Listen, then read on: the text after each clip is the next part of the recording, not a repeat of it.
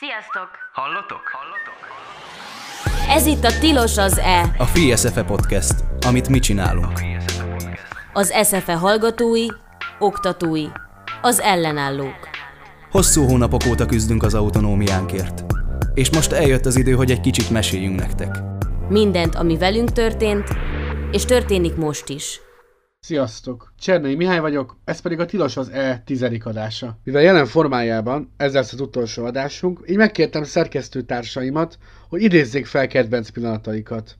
Az adás első felében ezekből hallhattok egy válogatást. Az adás második fele pedig az álmainkról fog szólni. Maradjatok velünk! Ez itt a Tilos az E, a Free SFE Podcast. Minden, ami velünk történt, és történik most is.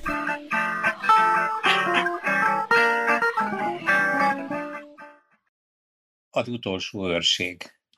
November 10-e kedd este fél tíz, Szent Király utca. Tízig kell elhagyni az épületet, akkor zárják a kaput. Az őrség, az utolsó őrség még a bejárat előtt ül. A diákok már nagyjából összepakoltak. Tanár nincs bent, egy sem későre jár. Az utolsó előtti héten a Szent Királyi utcában őrködtünk egyet Ráhellel, és akkor beszéltük meg, hogy megnéztük, hogy ki mikorra tudná beírni magát a következő hétre. Az az időpont tűnt logikusnak, hogy kedd este 10-től éjfélig, és akkor tervez volt, hogy egy ilyen szokásos keddesti őrséget csinálunk. és így mi lettünk az utolsó őrök. Akkor hoztuk meg a döntést, hogy, hogy haza kell menni, akkor volt egy ilyen szeretetfórum, és akkor az Attilával lejöttünk ketten. Nem pontosan így történt, mert azért arra emlékszem, hogy késtél egy ilyen jó öt percet az utolsó őrségből. Hát, hogy Mert pakoltam. Aha. Biztos valami nagyon fontosat csináltam. Igen, valószínűleg. Mindenesetre volt fönn egy ilyen nagyon-nagyon jó hangulatú szeretetfórum. Hát úgy, úgy beszélgettünk, mint fórumon szoktunk, de inkább azt idéztük fel, hogy mi történt az elmúlt két hónapban velünk. És akkor onnan kellett lejönni, és tulajdonképpen hát az a tervünk, hogy, hogy dumálgassunk őrségbe, az, az, az nem annyira működött, mert hogy gyakorlatilag mindenki kibemászkált már az épület, mindenki járta körbe az épületet, mindenki lejött megnézni, hogy ki van őrségbe, beszélgetni akartak, szóval egy ilyen nagyon szép közösségi esemény lett belőle végül. Ráadásul Attila emlékszel, le is rövidítették az őrségünket. Ja, mert konkrétan évfélkor lépett érvénybe a, a korlátozást, és Igen, akkor igen. utána elvileg már haza se lehetett menni. Igen, igen, Igen. igen. És akkor évfélkor, hát a legszomorúbb bontás volt. Ugye én még bőven kimbeszélgettem mindenkivel, te meg neki álltál bontani. Azért, mert ez nagyon furcsa, ezen nagyon sokat gondolkodtam, de nekem sokkal jobban fájt volna, például egy olyan, hogyha én másnap reggel a keddesti bennealvásból fölkelek, és már nincs ott semmi. Az nekem egy sokkal rosszabb érzés lett volna, mint az, hogy én bonthattam el. Fizikailag megfogtam a kordont, és ketten bevittük az épületbe. Az egy szimbolikus lezárása volt az utolsó őrségünknek. És, és rengeteg tárgy, meg minden volt kint. Adományos dobozokat mind be kellett vinni, viszont a szalagokat fent hagytuk a, a két oszlop közötti szalagokat, és akkor ugyebár nem lehetett a korlátozások miatt eh, hazamenni, úgyhogy eh, én bent aludtam az egyik osztályteremben, és eh, reggel 7-8 körül, mikor kijöttem, akkor már azok a szalagok se voltak sehol, és úgy nézett ki az a, a vas főbejárata, ahogy Hát ahogy gondolom eddig mindig, de most olyan, olyan, olyan üres volt. És ilyen kanálatok, milyen volt az utolsó őrség a Szent Királyban? kinti őrséget azt mi viszonylag elég hamar felszámoltuk. Mármint, hogy így mi hatkor beköltöztünk bentre az egyetem épületébe, és akkor így, így volt egy ilyen 15-20 fős kemény mag, és így folyamatosan jöttek még emberek, az volt a legvége, amikor Báron megérkezett, meg a Barkóci Janka, és még ők is így körbejárták az épületet, meg tényleg csomóan, és így random feltűntek az épületbe. Az elején még lent voltunk az aulába, aztán fönt a rajkba, és ott zenét hallgattunk, meg így sírva nevettünk, de hogy közben nem úgy lesz vége, ahogy, ahogy rosszul vége lehet, és hogy tényleg ez a része, hogy, hogy így ez nem a mi hibánkból lett ennek vége, de hát nagyon-nagyon nehéz volt ott hagyni. Nekem például személyesen egy olyan időszakot, hogy én így egy hónapot bent laktam kb. a Szent Királyi utcába, és, és így nehéz volt e- erre így nem haragudni, erre a, az estére egy picit, de közben meg, meg ilyen csodálatos volt, és, és pont ez, hogy így beszélgettünk, és átbeszéltük, és mi lesz, és hogy lesz, és az, az viszont nagyon szép volt, amikor valakinek eszébe jutott az, hogy fú, de nem hagyhatunk itt semmit, ami, ami nekünk érték, és nekik nem lesz érték, és elkezdtünk minden teremből, meg mindenhonnan így elhozni a, a folyosóról a képeket, és így mindenki hazavitte őket, meg ilyen plakátokat, meg az osztálytermekből, ami ilyen személyesebb. Az osztálytermünkből elhoztam egy pólót, egyszer tartottunk egy ilyen ruhadok veszeket magunk között, és akkor ez a póló nem kellett senkinek. És akkor én elhoztam ezt a lila pólót, és azt nagyon szeretem azóta is hordani, mert kicsit arra emlékeztet, hogy ott ott voltunk utolsó nap, és abban mentem haza. Pálfi Szabi tartotta az utolsó órát a Szent Királyiban rendezőknek, és akkor csak oda így bekopogtunk, és akkor így, ja igen, ez az utolsó óra, és így, de ilyen, ilyen nagyon kedves volt az egész. Az utolsó pillanat az az volt, hogy a portásnak odaadtam az összes teremnek a kulcsát, amit egy hónapig féltve őriztünk, hogy nehogy véletlenül ránk, ránk csukják a termeket, kulcsokat visszaadtuk, és igazából becsuktuk magunk mögött az ajtót.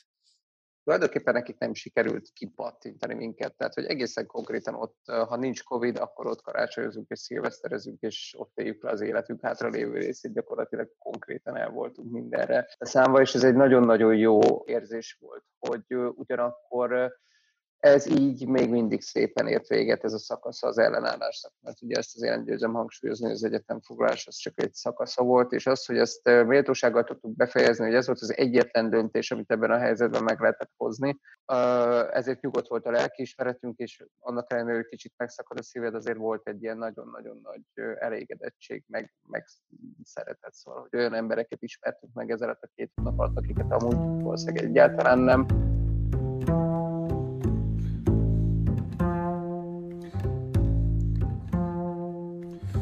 Ez itt a Tilos az E, a Free SFE Podcast.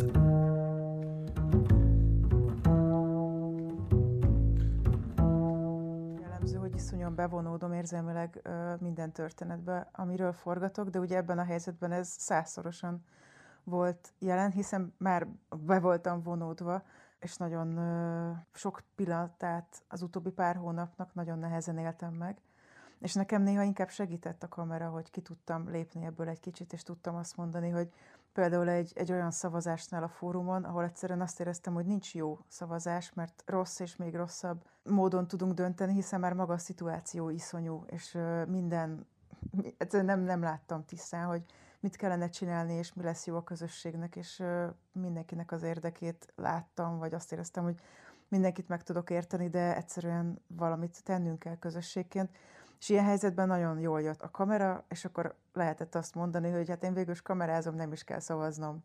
Azt is éreztem, hogy akkor van jogom forgatni, hogyha én más munkacsoportokban is részt veszek, és egyetemfoglalóként is jelen vagyok, és nem csak forgatok. Ami viszont nagyon jól esett mindig a közösségtől, hogy százszor elmondták, hogy milyen jó, hogy forog ez a film, és mennyire hasznos jelen esetben is, meg a jövőben is.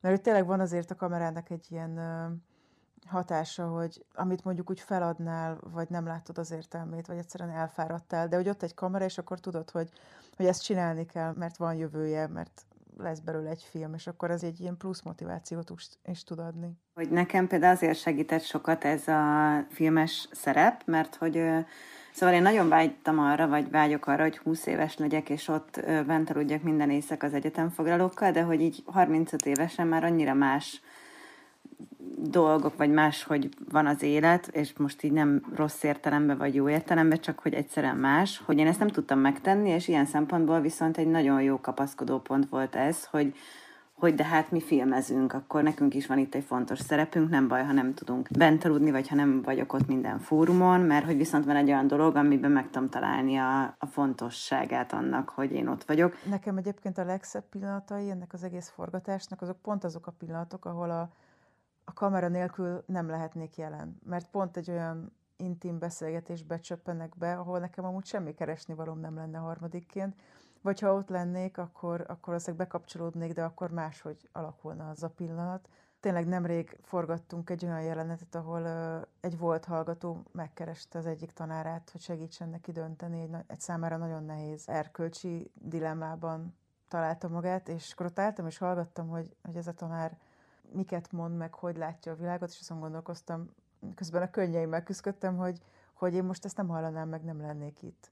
Tehát, hogy közben meg így ezek a személyes pillanatok megszázszorozódnak, vagy meg ezerszereződnek, mert mások személyes pillanatait is át tudjuk így élni, és ez szerintem egy elképesztő adomány, amit így a filmtől kapunk. De nekem az jutott eszembe, és nagyon sokat gondolkozom ezen mostanában, hogy azért mennyire iszonyatosan szerencsések vagyunk abból a szempontból, hogy, hogy ezt az elképesztően személyes élményt, amit megéltünk az elmúlt pár hónapban, azt lesz lehetőségünk ennek a filmnek az utómunkája, meg a vágása során valamennyire legalább feldolgozni, és ezt én iszonyatosan várom mert azt gondolom, hogy, hogy nagyon-nagyon sokat fogok épülni belőle én magam is, hogy úgy nézem vissza ezeket az anyagokat, meg úgy gondolkozom erről az egyetemfoglalásról, hogy, hogy már eltelt nem tudom hány hónap akkor, amikor éppen ezt csináljuk, és így vissza tudunk nézni, mert ott voltunk, és forgattunk, és, és tudunk rajta közösen gondolkodni.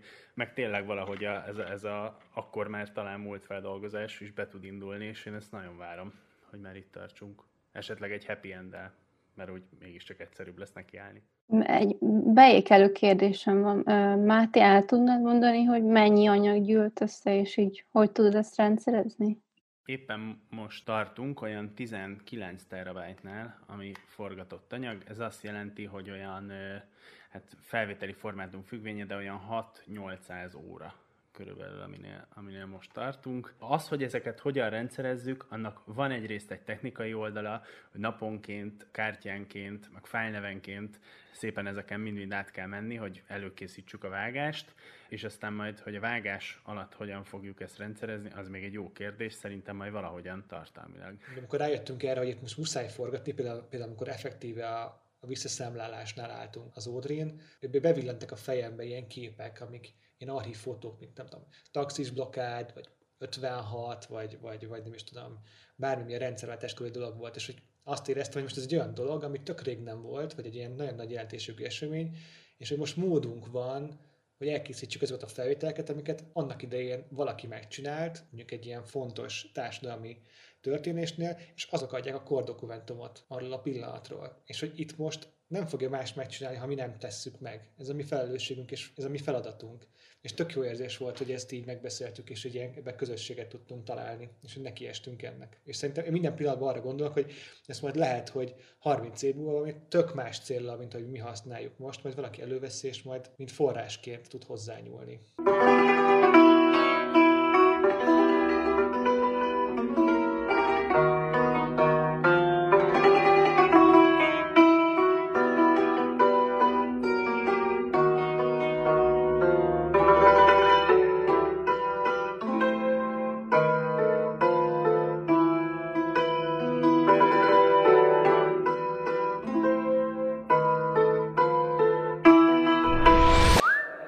Ez itt a Tilos az E, a Free SFE Podcast.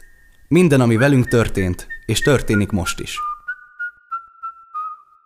Amit nekem a legizgalmasabb, az tényleg, hogy a vízre 300 ezer forintot költöttünk azon az egy demonstráción. És én csak azt láttam, hogy velük izzadnak, rosszul vannak, ezért nekünk egy feladatunk van most, hogy, hogy ezt hogy ennek menjünk ellene, ne izzadjanak, ne legyenek rosszul, ha már kijöttek, és az összes pénzt ráköltöttem volna akkor ott vízre és ilyen oda-vissza szaladgálásba még, még egyszer 100 ezer forintot elköltöttünk ott vizekre, és azt ott, osztottuk ott a Kossuth téren. Sándor Dániel Máté beosztott a Kossuth térre, mondván, hogy ott így terelgetni kell az embereket. Ez nagyon hamar kiderült, hogy igazából ahova a legtöbb ember fog jönni, egyedül oda nem szerveződött program ő is Rohony is akkor valahogy becsöppent, mert ő meg azt hiszem, hogy a Pasandival próbált valamit, és ő se tudta nagyon követni, hogy részleteiben hogy zajlik ez az akció.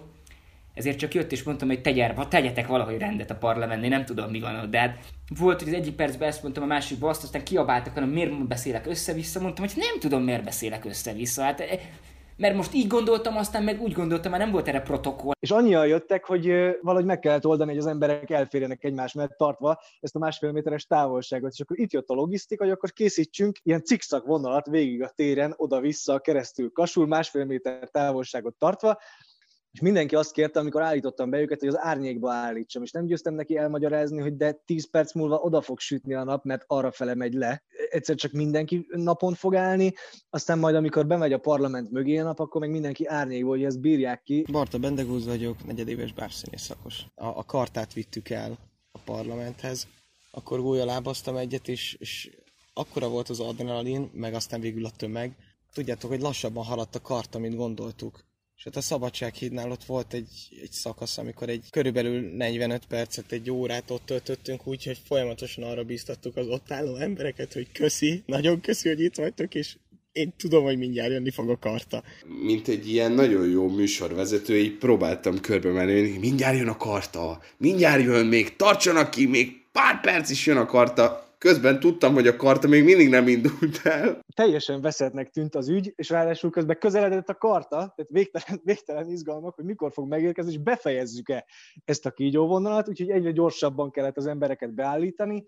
De nagyon hősiesen bírták az emberek, és azt mondták, hogy kisfiam, ha 20 perc múlva jön az a karta, akkor is megvárjuk felütötték olyan hangok is a fejüket, hogy akkor induljunk el inkább, mert ne várjuk ki a végét, és ez, ez, és ez nagyon-nagyon ijesztő és nagyon nyomasztó volt. De közben jó kedvük van, de van, aki már látod, hogy kezdi unni, hogy nem ér ide a karta, és már több mint egy órája itt vagy, csak te. Ő nem tudod, hogy mióta itt áll. Elkészült ez a hatalmas sor, ami elment a Kossuth térnek a legvégéig, majd ott még kinyúlt arra a kis útra, és onnan visszakanyarodván tudtuk bezárni ezt az egész kört, akkor derült ki, hogy hát a karta az még körülbelül egy ilyen 15-20 perc, mire megérkezik. Elkezdtem itt a sorok között futni, kiabálva, hogy mindjárt itt a karta, és hajrá, szuperek vagytok, és a többi, és mindenkivel lepacsisztam, ahogy futottam végig ezeken a sorokon, mint egy, mint egy rockstar. Mint hogyha egy ilyen vásári bábjátékos lennék, akinek szórakoztatnia kell rengeteg embert a tűzőnapon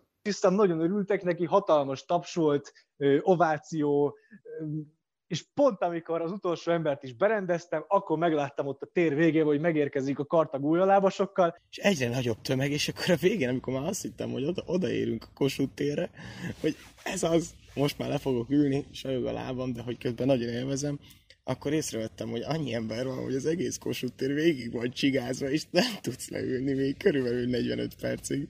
Mivel az én nevemen futott, engem hívogatott a rendőrség, és így egy órán keresztül nem tudtam válaszolni az üzeneteimre, mert folyamatosan csörgött a telefonom, hogy úristen, mennyi ember, akkor hívtak a rendezők, úristen, nézzem meg, mi történik, kezelhetetlen, nem tudunk semmit csinálni. És akkor féltünk attól, hogy mi van akkor, hogyha szétoszlatják ezt az egész tüntetést, mert hogy kicsúszunk az időből, és akkor Fán Rebecca már hívta őket, és előre bejelentette, ügyes volt, hogy nagyon jó időben reagált. De én akkor nagyon hálás voltam a Csernainak, hogy a hőkkel ők ezt így megfogták, szívükre van, hogy a lelkükre vették, dolgoztak rajta. Én most is azt gondolom, hogy nem lett volna ez ilyen, hogyha a Csernai Misiék és az az egész hőkbrigád nem ennyire jól szervezett és nem ennyire lelkiismeretes. Csernei Mihály vagyok, harmadéves drámainstruktor, és a hallgatói önkormányzatnak vagyok az elnöke tavaly október óta. Próbáltunk aktívan kivenni a részünket ebből az egész folyamatból.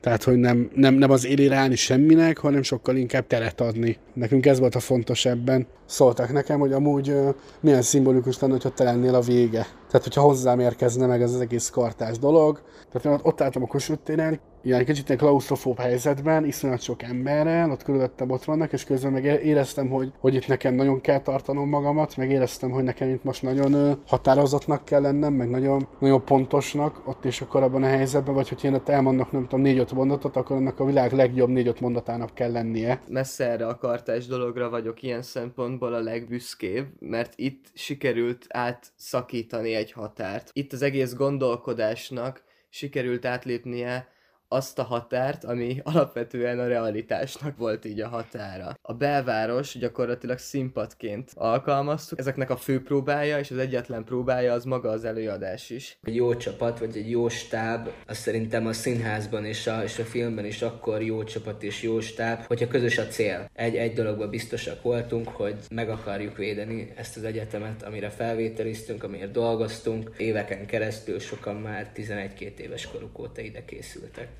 csapatban dolgozunk a színházban, és ennél csapatabb csapatban nem lehet dolgozni. Hogy iszonyat közvetlenül tudtam kommunikálni te, számomra teljesen idegen emberekkel. És ez nagyon jó érzés volt. Meg is olyan barátságokat köthettem, amikre nem is számítottam, és úgy látszik, hogy ezek tartósak is, és, és nagyon hálás vagyok ezért az egyetemfoglalásnak. Hogy azt megtapasztalni, hogy én egy kompetens felnőtt ember vagyok. Ez, ez a fajta szolgálat tényleg az, amiért megéri csinálni.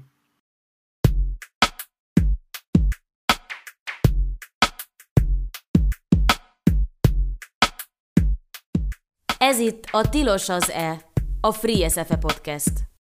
Nyilván egyébként nem, vagy nem feltűnő a hök munkája feltétlen, meg nem is tűnt fel szerintem sokaknak, a, hogy a korábbi hök elnökségnek a munkája, de hát ez olyan, hogy ami nincs, az nem hiányzik igazából, tehát vagy, vagy szerintem ez olyan dolog. A másik meg, hogy egy ilyen személyes rátét, hogy, a, hogy én meg voltam egy évig hallgató önkormányzati tag, Veszprémi Egyetemen, a Pannon Egyetemen, és ott voltam magyar szakos szakképviselő, úgyhogy én nagyjából tudtam, hogy mi ez. Elkezdett feltűnni az, hogy, az, hogy a höknek van ráhatása egyébként így a hallgatóknak a, az életére, vagy legalábbis arra, hogy, hogy milyen lehetőségeik vannak. Egyébként még egy fontos funkció ebben, hogy a szociális támogatást is a, a hök intézi, és a szakmai ösztöndíjat is a hök intézi, tehát hogy ezek, ezek még szerintem ilyen fontos funkciói a, annak a szervezetnek. És hát ez egy fontos lépés szerintem. Egyébként az országos szinten így van, hogy van, van egyfajta ilyen távolságtartás minden olyan dologgal, ami a hatalommal, vagy politikával, vagy ilyesmivel kapcsolódik össze, és, és a hallgatói önkormányzatnak is van egy nagyon negatív megítélése, és ez, ezáltal egyébként, hogy ennyire távolságtartók az emberek az ilyen politikai ügyekkel, ezzel valahol lemondanak a, a saját lehetőségeikről, pedig az, tehát, hogy azok az arra vannak, hogy ők, őket szolgálják, és nem az, hogy uralkodjanak rajtuk. És szerintem ez egy szemléletváltás egyébként az SZF-én belül, és ebben nagyon szerencsések voltunk, hogy, hogy ez egy kicsi és családias egyetem, tehát hogy ezt a szemléletváltást ezt nem kellett nem tudom, ilyen hatalmas erőkkel átvinni, hanem az emberek nyitottak voltak szerintem erre, tehát hogy ők felismerték ezt a lehetőséget nagyon gyorsan, hogy ja, hogy egyébként, hogyha valaki bent ül a szenátusban, akkor ő képviselheti az én gondolataimat is, és nem kell azt elfogadnom, hogy ő egyébként egy teljesen másik személy, aki úgy végzi a munkáját, de amúgy meg semmi közöm hozzá. Tehát, hogy ez, ez, egy, ez, egy, ez egy nagyon fontos ilyen kapcsolódás volt, hogy, hogy ezek a tisztségek ne csak önmagukba álljanak, hanem, hanem tényleg legyen valami referenciaértékük, és ez a referenciaérték volt az, ami a, az a kérdőívezés, és, és mi egymás.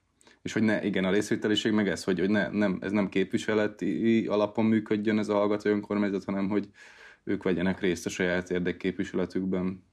Hiszen egyébként elvileg ugye a hallgató önkormányzat, mint olyan kifejezés, az az egész hallgatóságot jelent, és az elnökség az csak mi vagyunk arra akartuk felhívni a figyelmet, hogy milyen csodálatos dolog az, hogy van egy hallgató érdekképviselet, és hogy, hogy ebben egyetlen dolga van egy hallgatónak, hogy így vegyen részt, és hogy igazából ő, hogyha ha van egy pici plusz ráfordított energia, akkor egy, egy csomó dolgot befolyásolhatsz, mint egyetemi hallgató, ami körülvesz téged, illetve ha valami nem tetszik, akkor annak egész könnyen hangot tudsz adni, és el tudod oda juttatni, ahova kell.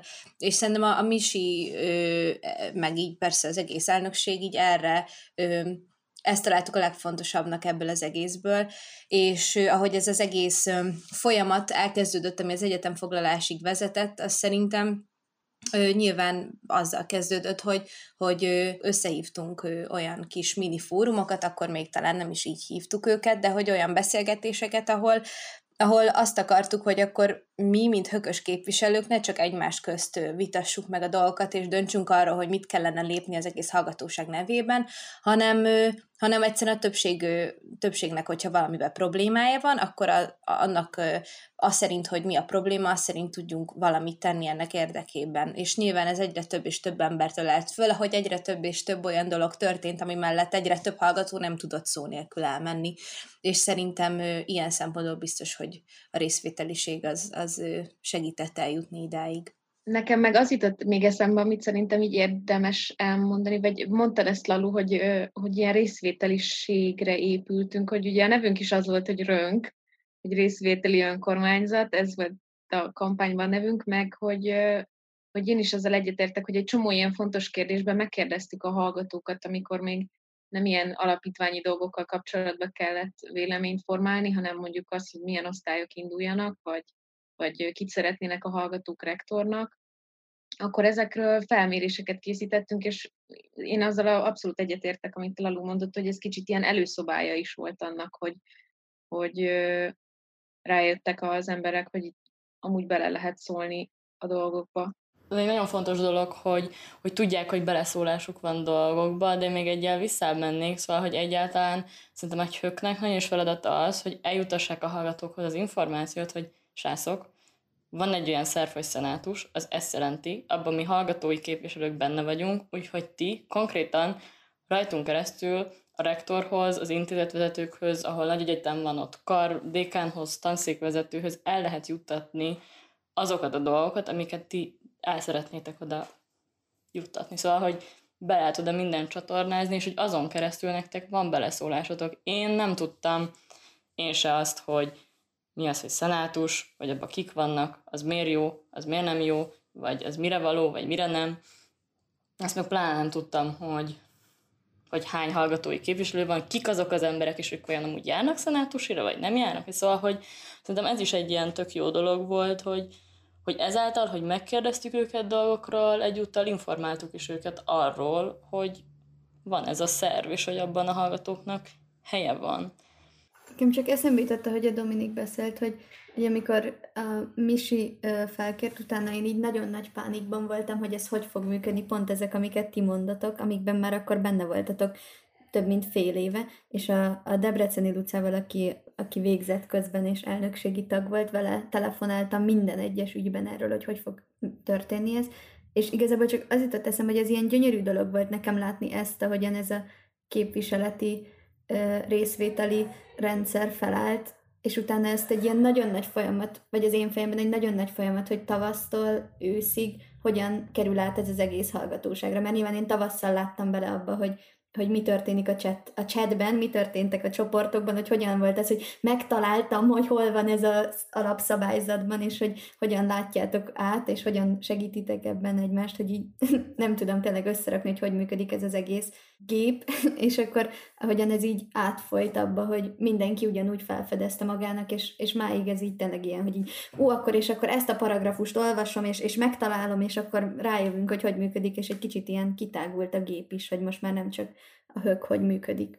Nem eszköznek látják, hanem egy hatalomnak, vagy egy akadálynak, vagy valami, ami egy felsőbb valami, ami, ami az én egyrészt nem juthatok hozzá, másrészt Max visszaél a hatalmával, meg amúgy is olyan büdös, és a politikusok, vagy a parlamenti képviselők, ők nem a kiskirályok, hanem ők arra esküznek föl, hogy minket, választópolgárokat, állampolgárokat képviseljenek és szolgáljanak, amiben csak lehet a közügyekbe és hogy ugyanez igazából a hök is kicsibe az egyetemen. Szerintem ez is fontos dolog, hogy szerintem a legtöbb hallgató így a hököt ezt nem, nem eszköznek látja, vagy nem tudom, hanem valami, valami statikus állapotnak, vagy nem tudom, tehát ez, ez nem egy cél, hogy bekerülj a hökbe, hanem céljaid lehetnek a közösség nem tudom milyen olyan érdekében, amihez egy jó eszköz a hallgatói önkormányzat.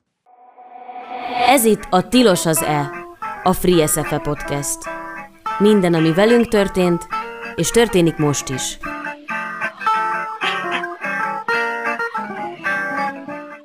Én csak egy nagyon gyors keretet szeretnék ennek adni, hogy mielőtt bemegyünk, belemegyünk abba, hogy ami van, az, az jó vagy rossz, és miért, Ö, előtte nézzük meg azt, hogy jogilag a hallgatói érdekképviselet az az egyetem döntéseibe úgy szólhat bele, hogy maximum egy harmados arányban vehet részt ugye a szenátusokban az egyetemeken, és, és ez egy olyan szűk keret szerintem, ami nem sok mindenre alkalmas.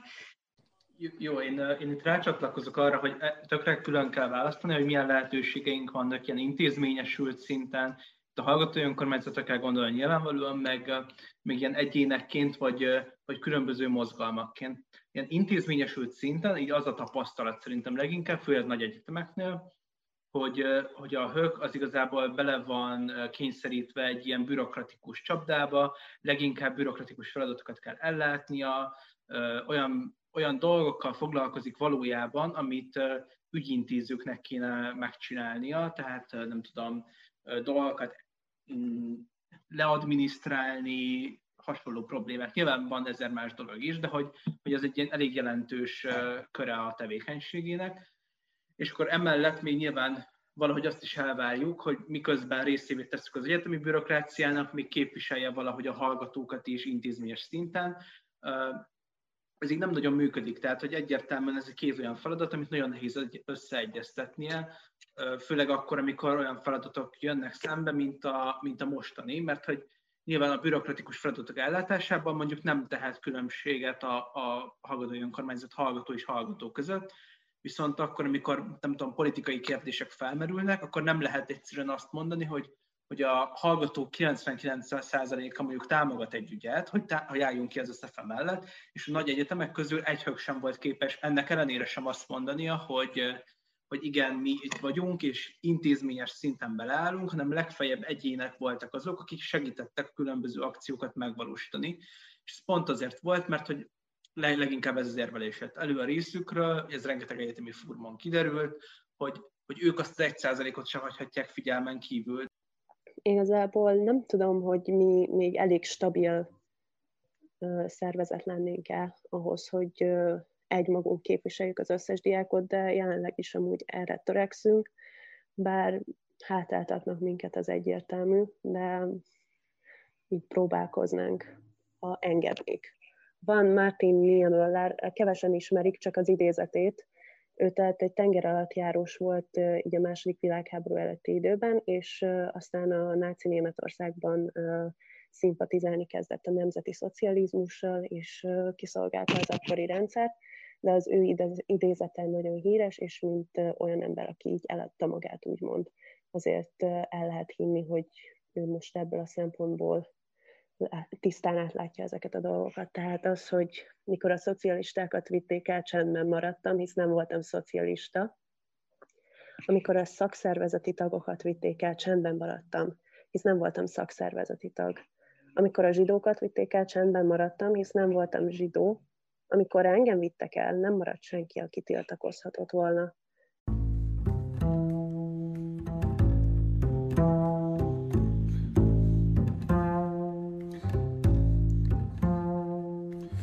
Ez itt a Tilos az E, a Free SFE Podcast.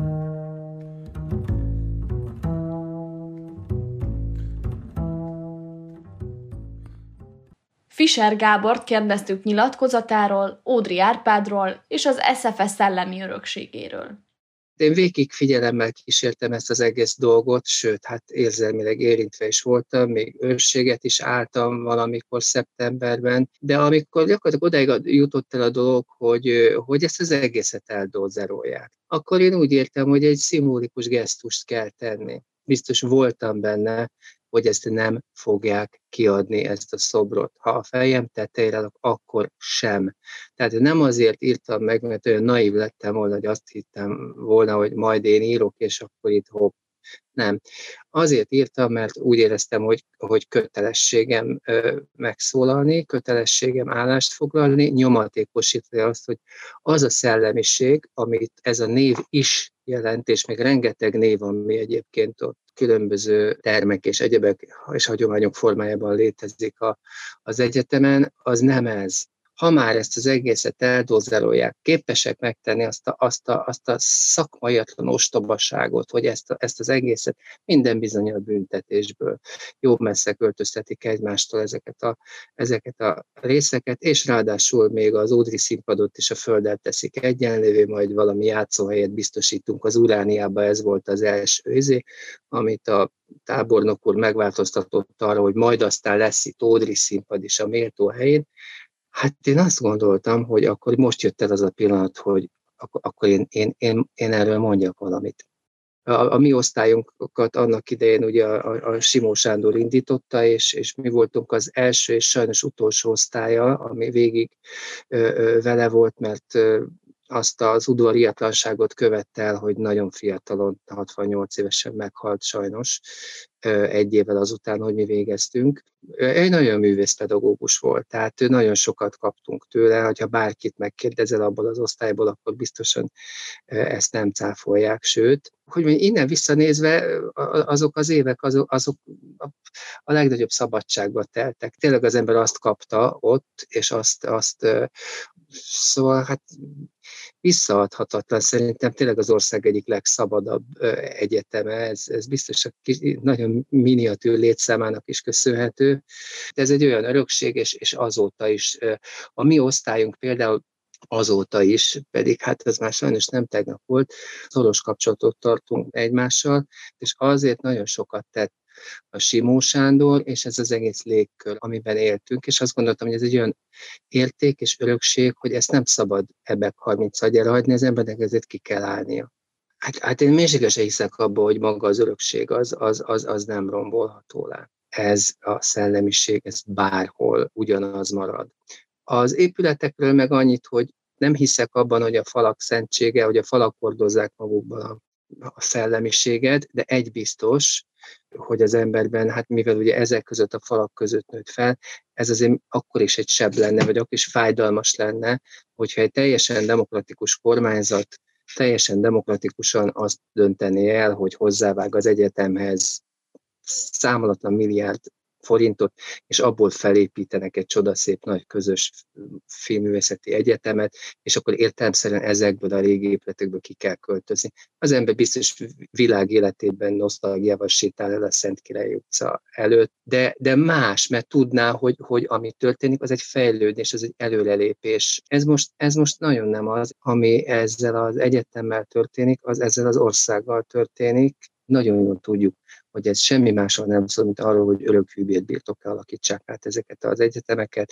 És az SZF csak egy volt a sorban, nem is az első, és ugye látjuk, hogy mi azóta is mi történik, ugye most Szegeddel, Pécsel, Debrecennel, és ennek nem lesz vége, és mindenképpen, hogyha valaki patriótának tartja magát, akkor kötelessége is megtenni, hogy visszaszerezzük az egyetemünket, és visszaszerezzük a szabadságunkat.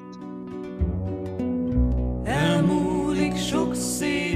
szép kis jelen, nem is tudod, hogy élvezem,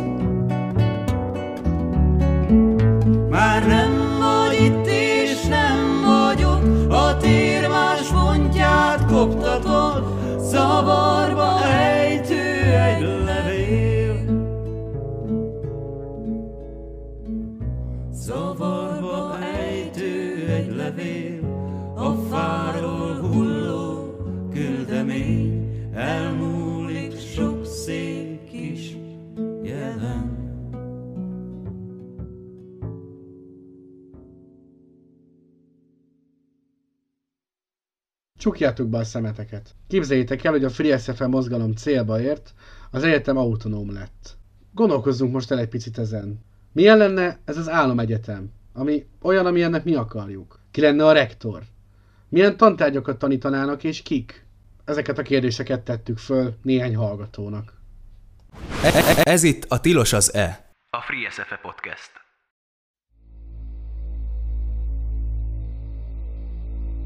Sej, elaludtam. Sej, elaludtam. Hevesi Tóth Evelin vagyok, első éves drámainstruktor hallgató. Én Bartal Dóra vagyok, a doktori iskolában PHD hallgató. Én Rangics Berni vagyok, másodéves színházi rendezőasszisztent. Siflis Anna, negyedéves bábrendező szakos hallgató. Elefanti Emma vagyok, elsős drámainstruktor, drámajátékos szakirányos hallgató. Fán Rebeka vagyok, harmadéves drámainstruktor. A nevem Tóth Gergely, és nemrég vettem át a diplomámat az Enyedi Ildikó vezette 6 szóratos osztály forgatókönyvíró szakán. Horváth Lilla vagyok, harmadéves drámainstruktor hallgató. Álmaim egyeteme egy kastély lenne. Ez a kastély egy kicsit hasonlítana a Roxfortra, és egy kis erdő venné körbe. Csak ezen a kis erdőn keresztül tudnánk megközelíteni az egyetemet. Az erdőben pedig a fák ágain hinták lennének, és, és állatok is lennének ebben az erdőben. Hogyha átsétálunk az ösvényen, akkor viszont a városnak a középpontjába csöppenünk, ahol vannak éttermek, kávézók, színház és mozi. Szóval az egész egyetem az egy ilyen kicsit eldugott titkos hely lenne a főváros központjában. Az én álom egyetemem mondjuk lehetne minden szemeszterben más helyen. Egy, egyik fél évben Prágában, egyszer Berlinben, meg mondjuk Észak-Olaszországban. Ha nagyon muszáj, akkor lehet Budapesten is. És mindegy, hogyan néz ki, csak lakjak hozzá közel, és oda lehessen könnyen biciklizni. A felhők fölött legyen. Hogy, de hogy olyan, mint amikor gyerekkorodban elképzelted, hogy ez milyen. Hogy, hogy ilyen puha, nagyon sejmes, az egész, egész teljesen formálható és alakítható, és vatta cukorízű, de hogy ebben teljesen biztos vagyok. Egy erdő és egy tenger találkozásánál lenne. Az erdő egy ilyen megnyugvást, biztonságot nyújtó szimbólum és helyszín számomra. A tenger pedig egy végtelen szabadságot jelent. És azt gondolom, hogy hogy az egyetem az egy olyan hely kell, hogy legyen, amiben ha bemegy az ember, akkor ezt a biztonságot érzi, és azt, hogy vannak fölötte ilyen óriási százezer éves fák, akik, akik árnyékot is adnak, hogyha ha nagyon tűz a nap, de közben pedig bennük van az ilyen, ilyen ősi bölcsesség, és közben, ha kinéz az ablakon, vagy kilép az ajtón, vagy kilép ezen a, az egyetem kapuján, akkor pedig egy ilyen végtelen szabadságérzést kapja el, és fogja el, amikor a tengerre néz. És ott pedig millió lehetőség várja. Az én álomegyetememről csak azt tudom egyenlőre helyileg, hogy nagy, és, és nem sötét, hanem világos, és olyan terekkel van tele, amik így vagy úgy alakíthatóak. A színpadteremről például tudom azt, hogy a színpada és a nézőtere is mobil, hogy többféle tér elrendezésben is lehessen rajta előadásokat játszani, és az is jó lenne, hogyha lenne hozzátartozva egy kis udvar, ami zöld, tele van fákkal, meg fűvel. Álmaim egyetemen hát igazából ugyanott lenne a Vas utcában, illetve hát a Szent Királyban, meg a, az Uránia, ahol eddig is volt, és a rektor is Upor László lenne, mert Álmaim egyetemén az történik, hogy visszaugrunk az időben, és ott, ahol mondjuk egy évvel ezelőtt tartottunk, onnan tudjuk közösen kitalálni, hogy mit szeretnénk, és mi az, ami mindenkinek jó. Tehát egy ilyen egyetemnek szerintem egyértelműen a belvárosban van a helye. Ugyanis részét kell képezze annak a kulturális vérkeringésnek, amit a belváros jelent. Tehát a színházak, a mozik, az egyéb ilyen szentélyek elérhető közelségben kell, hogy legyenek hozzá. Máshol nem tudom elképzelni. Igazából szeretem a jelenlegi épületeket, meg szeretem azt, hogy áthatja őket a múlt, meg, meg az a szellemiség, amit, amit számunkra jelent. Azok a régi falak azért egyfajta folytonosságot teremtenek a múlt és a jövő generációi között, ami, ami szerintem fontos, és ami szerintem egy konzervatív érték egyébként, tehát a, a folytonosság érzete. Ilyen szempontból egy viszonylag antikonzervatív lépés ennek a lerombolása. Azt tudom, hogy nem lenne hivalkodó, mondjuk arányainak mértékül az embert venni. Időtlen lenne, egyszerűségével nagyszerű és méltóságteljes, mégis otthonos helynek képzelem. és az nagyon fontos, hogy a színház és a filmes hallgatók közös terekben találkoznának. Ez talán a legfontosabb. Én egy olyan helyen képzelem el ezt az egyetemet, ahol közel vannak a sziklák, meg a természet, és lehet menni oktatás előtt vagy után sziklát mászni, vagy kirándulni, mert szerintem iszonyatosan fontos a természet a léleknek. És egy olyan épületet képzelek el, ahol nem csak, hogy mindenki elfér, és vannak próbatermek, hanem a közösségi terek is nagyon adottak, és mindenféle projekt megvalósítására van lehetőség benne. A rektor, hogyha már Roxford, akkor Dumbledore lenne, mert azt érzem, hogy az ő bölcsességére és igazságérzetére és felelősségtudatára nagy szükség lenne egy egyetem élén. Ha az egyetem jelenlegi polgáraiból kellene valakit kiemelni, én nagyon örülnék, ha Ójes Knórit vagy Balázs Gobit választanánk meg rektornak, mert engem nagyon meggyőztek arról, hogy, hogy hatásosan és jól tudják képviselni a közösséget, meg mondjuk megkérném Bernie Sanders, Dua Lipát szerintem biztos elvállalnák. Szerintem a fánrebi tök jó lenne rektornak. Az általam elképzelt egyetemnek egy már kitalált karakter lenne a rektora, Rafiki, az oroszlán királyból. És ez lehet, hogy viccesen hangzik, de sokat gondolkoztam, hogy, hogy ki lehetne, és azt éreztem, hogy, hogy kell, kell valaki, aki humoros, aki felelősségteljes, aki, aki mellett azt érzem, hogy így ő előre látja és tudja, hogy, hogy mi fog történni, hogy minden rendben lesz-e, tehát, hogy akit így tudok követni, és, és ha én most az oroszlán királyban lennék, akkor a Rafiki lenne az, aki, aki, aki egy ilyen karakter. És, és utána elkezdtem még gondolkozni azon, hogy miért a Rafiki jutott eszembe, és rájöttem, hogy azért, mert egy kicsit Pakosi László, Upor László és Csizmadia Tibor keveréke. Én most már őszintén nem tudom elképzelni azt, hogy egy vezetője legyen egy intézménynek, úgyhogy én azt mondanám, hogy egy olyan csapatot tudok elképzelni, amiben van mind a három képzési területről egy-egy képviselő, és még valaki, olyas valaki is, aki mondjuk a, a menedzseri skilleket kezeli, vagy birtokolja, de szerintem fontos, hogy ez az ember vagy ezek az emberek, utóbbiak ne legyenek többségben, mert azért ez mégiscsak egy művészeti egyetem. Hát Upor László, Upor László. Ennek az elképzelt egyetemnek is őt választanám rektorul. A mostani óráimat is nagyon szívesen folytatnám, illetve úgy képzelem el, hogy minél több helyről jöjjenek oktatók, kurzusokat tartani, hogy minél több emberrel megismerkedjünk és tudjunk tőlük tanulni. Világmenedzsment talán valami ilyesmi lenne. Az a lényege, hogy az adott hallgató kitalál egy világot, amit ő szeretne megteremteni, amit, amiben ő élne, és, és ennek a kitalálásában is segítenének tanárok mindenkinek személyre szabottan, attól függően, hogy, hogy ő, ő mit szeretne, milyen, mi, miben gondolkozik, ahhoz képest választana egy tanárt. Plusz lenne egy olyan tanár mellette, tehát hogy ketten tanítanák, aki a menedzsment részéhez ért számomra ezek a tanárok vagy Boldizsár Ildikó vagy Kimesi Dóra lenne, és a menedzsment részét pedig Lőrinci György vagy Gáspár Máté tanítaná. Szívesen tanulnék Woody Allen-től,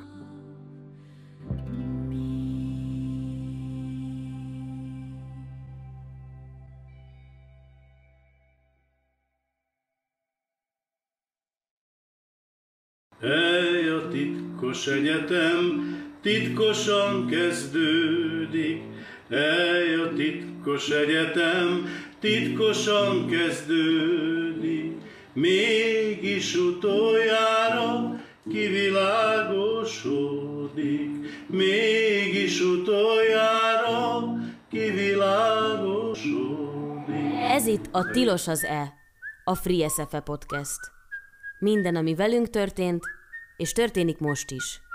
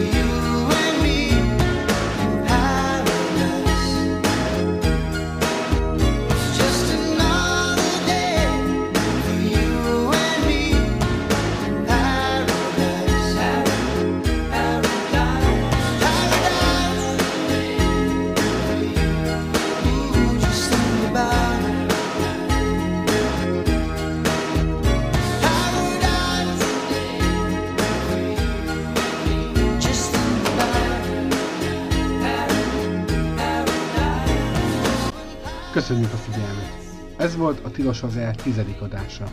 Köszönjük a Free SF Rádió munkacsoport nevében a megtisztelő figyelmet, és köszönjük a lehetőséget a Tilos Rádiónak.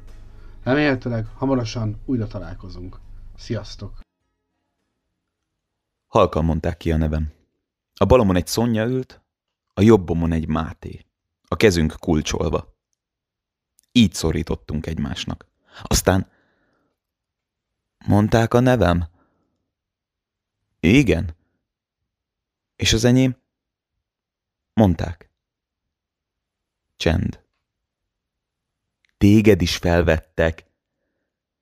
Az izzadt tenyerek még jobban szorítanak és rázzák egymást. Akkor még lehetett kezet rázni, meg együtt lenni. Egymás mellett. Meg egymásért. Meg ott. Akkor még nem tudtam, ki az az Ódri, hogy Lajos-e vagy Árpád. Akkor inkább arra gondoltam, hogy mi az az Ódri, vagy hogy vajon mi lehet. Most meg arra, hogy mi volt. Mély levegő? Bent. Érzed az illatát? Te, ki ott dolgoztál, tanítottál vagy tanultál, rendeztél, próbáltál vagy játszottál, te, ki csak úgy benéztél az ajtóablakán, te, ki takarítottad, te, ki éjszaka titokban mondtál verset portásként, mert színész szerettél volna lenni, te, kit nem vettek fel, te, ki odavágytál egész a minapig, te, ki ügyelted, ki a tégert húztad trógerül, de azt is köszi, te, ki hangosítottad, te, ki világosítottad, és te, ki elsötétíted, érzed? Fújt ki,